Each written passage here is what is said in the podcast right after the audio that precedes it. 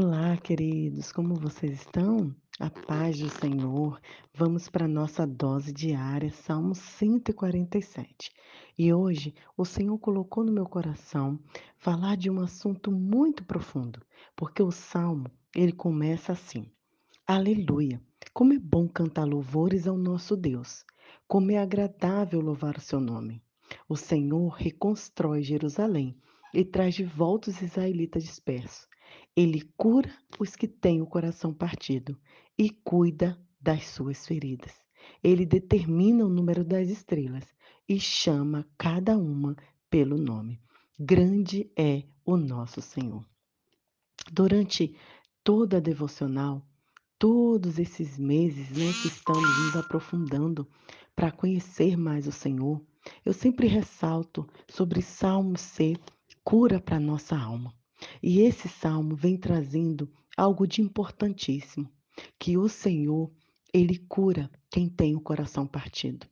Eu não sei qual é a sua história de vida, mas eu conheço muitas pessoas que ao decorrer da jornada da sua vida tiveram o coração partido, sofreram traição, decepções, desconfiança, pessoas a qual depositaram todos os seus sonhos e mesmo assim foram enganadas.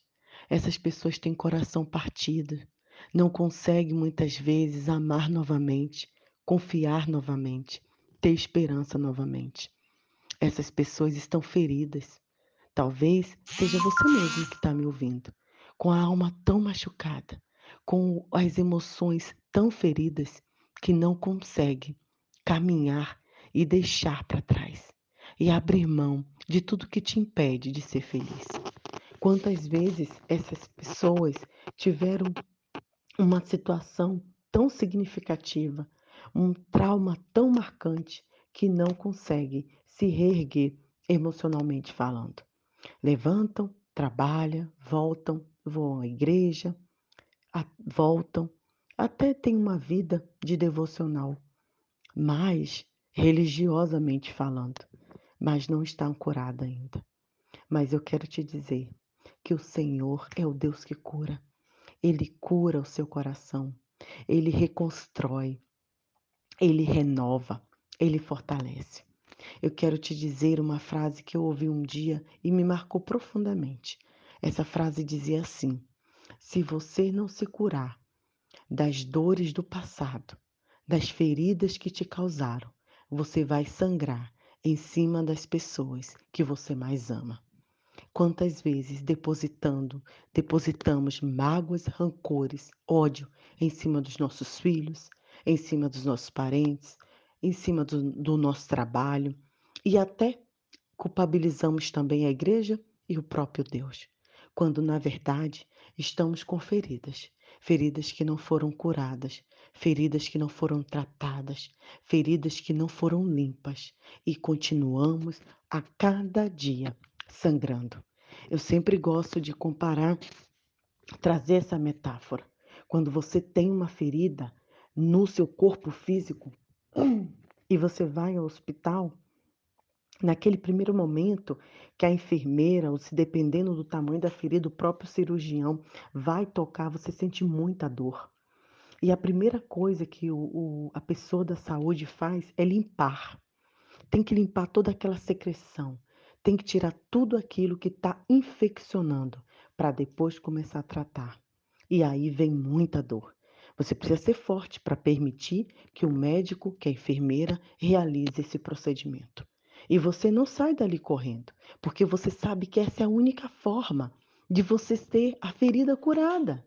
Senão você vai sangrar ali a ponto até de infeccionar parte do seu corpo, você ter que amputar ou até morrer. Assim mesmo são as feridas da alma, assim mesmo são as feridas do coração. Se você não se submeter à cura divina, se você não permitir que o Senhor limpe, tire a secreção do seu coração, tire tudo que está infeccionando, tire a mágoa, tire a falta de perdão, tira a desconfiança, tira a desesperança, você vai continuar sangrando e não vai melhorar. E essa infecção pode tomar conta de toda a sua alma, te impedindo, inclusive, de ir para o céu. Sim, porque a palavra diz que aquele que não ama, aquele que não perdoa, não é digno do reino dos céus. Por isso, querida, eu não sei o que passou no seu coração. Por isso, querida, eu não sei o que já aconteceu com você. Talvez você confiou a primeira vez, confiou, descansou, é, se rendeu, né, se apaixonou e essa pessoa te feriu, te traiu, te magoou.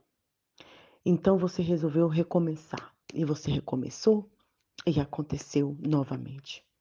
E você se sente frustrada, desesperançosa, sem saber o que será do seu amanhã. Mas nesse dia, em nome de Jesus, eu profetizo a cura no seu coração, a cura das suas emoções, e que você se erga e se levante para um novo amanhã. Porque Deus é um Deus de várias chances. É um Deus que cuida de nós. É um Deus que olha para a nossa dor. É um Deus que ouve o nosso clamor. Então, descanse no Senhor. Se derrame diante do Senhor. Peça a Ele para costurar seu coração. Peça a Ele para ser o cirurgião do seu coração. Peça a Ele para ser a cura que a sua alma precisa. E com certeza, Ele te curará. Gerará no seu coração fonte de vida. E as experiências dolorosas que você passou se tornará em testemunho, na qual abençoará muitas pessoas. Eu creio nisso. Que Deus te abençoe. Que você ouça essa palavra diversas vezes, até entender que o Senhor cura e cuida de nossas feridas. Um grande abraço e não esqueça de partilhar com aquela pessoa que precisa ouvir isso também. Nay Duarte aqui falando e eu me comprometo, se você assim desejar, orar por você, orar pelo seu coração, orar pelas suas emoções. Fique em paz.